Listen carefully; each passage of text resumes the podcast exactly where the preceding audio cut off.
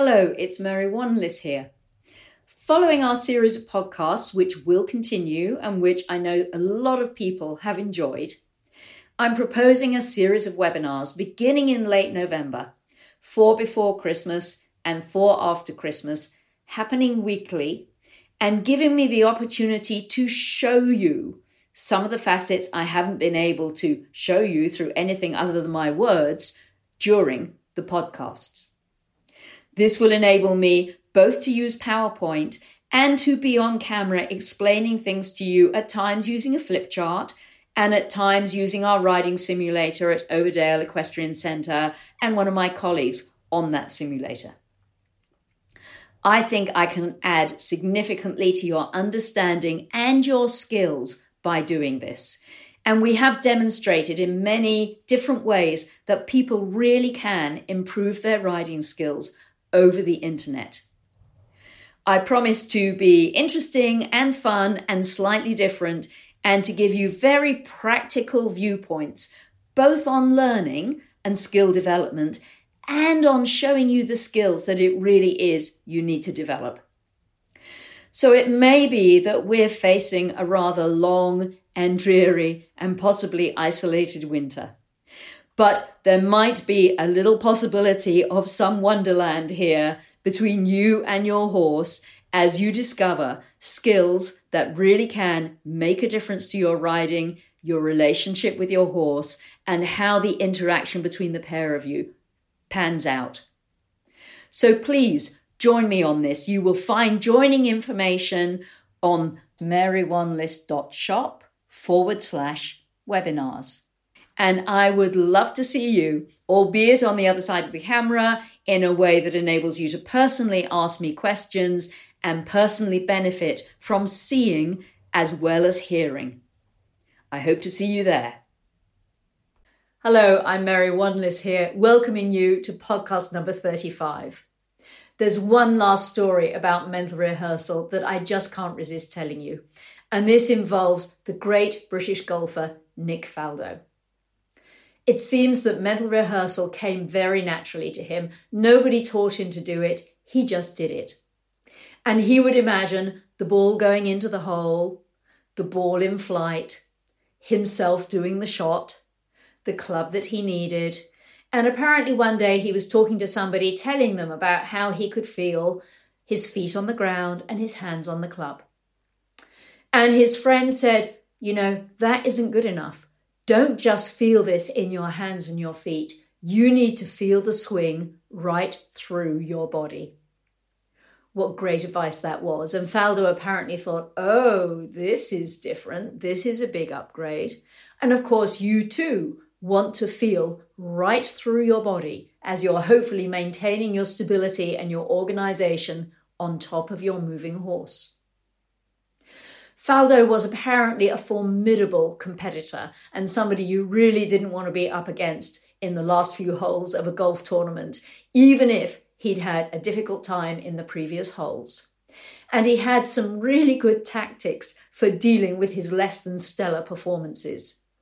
So if he'd had a few bad holes and he was behind, he would imagine that he played those holes two weeks ago and that he'd had enough time for all the emotion to dissipate and for that to become ancient history.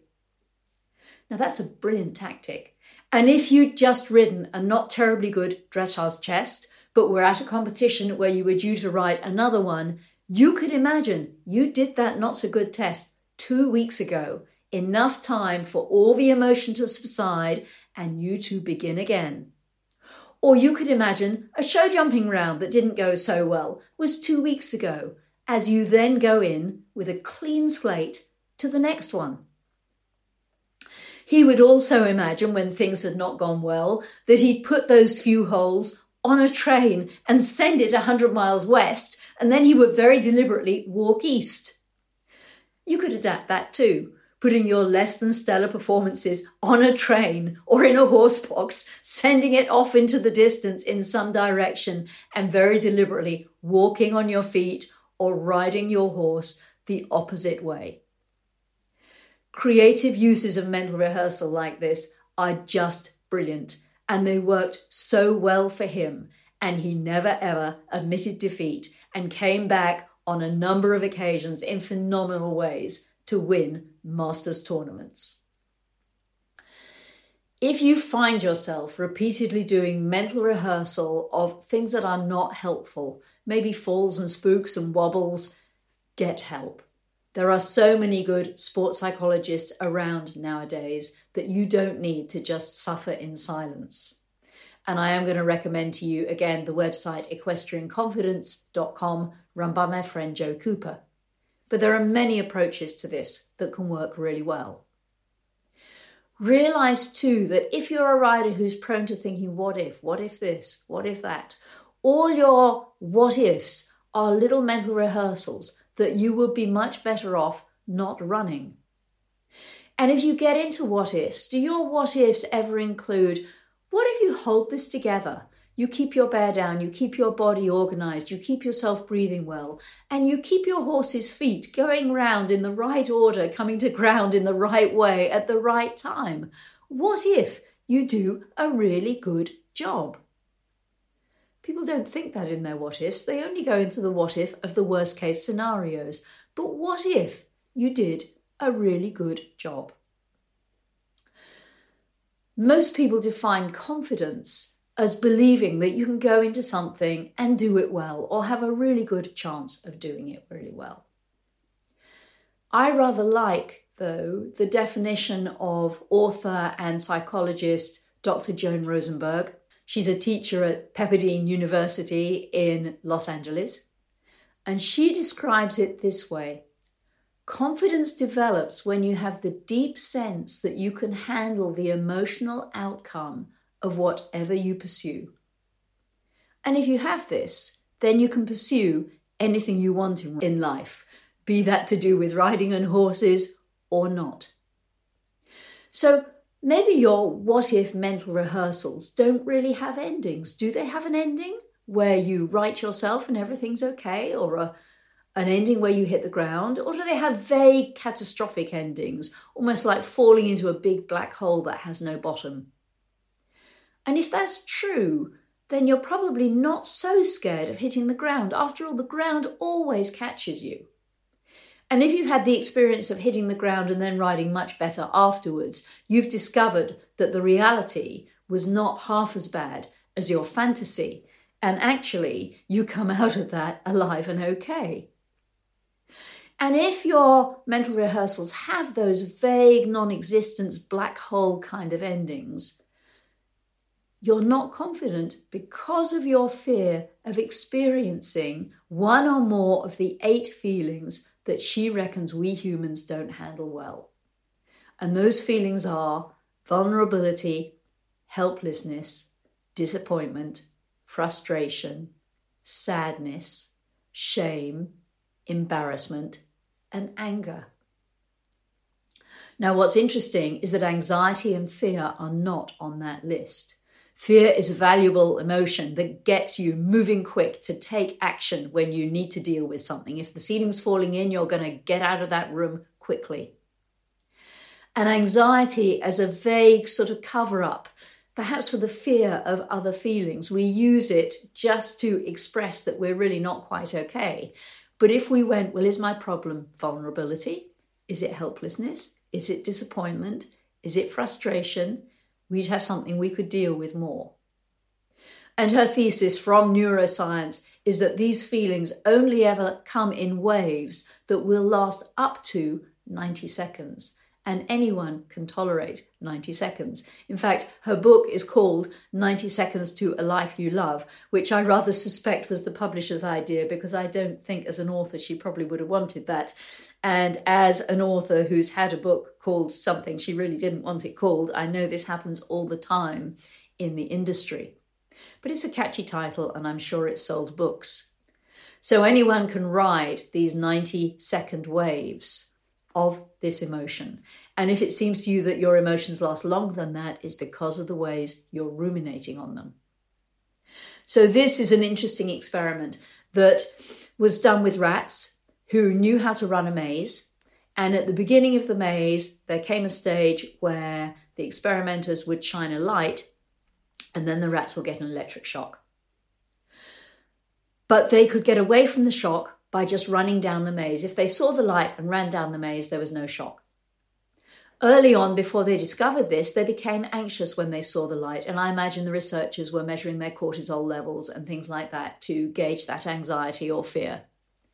But once the rats had learnt that they could escape down the maze, they lost their anxiety and they just got on with escaping down the maze because they knew what to do. And at that point, the light and the potential shock were no longer a stressor. So once they had ways and strategies for dealing with that situation that didn't leave them vulnerable or helpless, they no longer experienced the physiology and the biochemistry of anxiety and fear. Here's another question, too. Every day when you ride well enough and there are no disasters, do you, as it were, catch that experience and put it in a bucket. Psychologists often talk about your barrel of tolerance. And if your barrel of tolerance gets overfull and starts overflowing, that's when you're likely to get allergies and symptoms and lack of energy and those kind of things happen, happening. Here we could talk about your barrel of confidence as much as your barrel of tolerance. So, do these rides stack up do they fill the bucket? Do they build a basis of confidence and skill that you can rely on? Or do you think, phew, I was okay today, I got away with it today? And if so, those rides will seem like one offs that don't add up to anything and don't build into skills that you know you have. And if that's the case, and you do go, oh, phew, that was a one off, I got away with it, your good moments don't add up. Your good rides don't add up. And probably your good moments don't add up either because you think, well, that was a fluke. It didn't count. I only did one good corner. That only lasted for a moment. That doesn't count. But if you're the kind of person who doesn't let your good moments stack up, I imagine you might be the kind of person who does let your bad moments stack up oh, I just goofed up again. I can't write transitions. I'm not a good rider. We've been through this before. That's stacking up to I'm a bad person. That is a metaphorical mental rehearsal. But how about you turn this round? You stack up your good rides. You extract the learning and the small successes from the iffy ones. You let them then run out of the bucket that has a hole in while you stack up your good rides, your good learning experiences to a point that you fill the bucket or the barrel and you believe in the skills you have and you make those experiences count. This too is interesting. If you have a history going back through time, this was certainly my history in my British Horse Society training, and I think this is true of many people being faced with people who went, Come on, girl, get on that horse, what's wrong with you? The kind of sense where you're feeling anxiety about a situation and maybe you're reading that situation really appropriate, that your skills are not a match for the challenges. But you're just supposed to get on and get on with it. This experience can mess with your judgment and mess how you read a situation. There are many places in life where we take sensible precautions without feeling fear, and we don't look upon any concerns we have as a sign of weakness. So here's an interesting one. We look both ways before crossing the street. That's a sensible precaution. But we're not feeling fear about crossing the street. But we don't just charge into the traffic gung ho because we're not supposed to take precautions. We lock up our houses at night as a sensible precaution, but we don't feel fear of being burgled. But we don't just leave the doors open and go to bed and leave everything to chance. In the same way, we could walk our horse around a new arena before mounting, or do some groundwork before mounting, and we're taking intelligent actions based on knowledge without the experience of fear. Those sensible actions are done much more nowadays than they were in my youth. And man, are they sensible. So, just to walk your horse around if he's a little unsettled, just to do some groundwork, can be intelligent actions that don't have to be at all embroiled with the experience of fear. Just as looking both ways before you cross the street is a sensible precaution that you take, but you don't feel fear about it. You could say back then that my teachers were basically saying to me, just run into the traffic, girl. Don't be so ridiculous. Why ever should you need to look? You're stupid. And of course, that in itself is ridiculous. I want to come back now to a review of rider biomechanics because we've been very mental in our last few podcasts. And next time, what I'm wanting to do is to get really forensic about rising trot mechanism. So I want to just sow the seeds with this short review. So you want to set your stirrup length so you have your thigh bone at 45 degrees. That's halfway between horizontal and vertical. And skilled riders can have their thigh a little more vertical than that, but 45 degrees is a great starting point with your foot just resting in the stirrup and not pressing.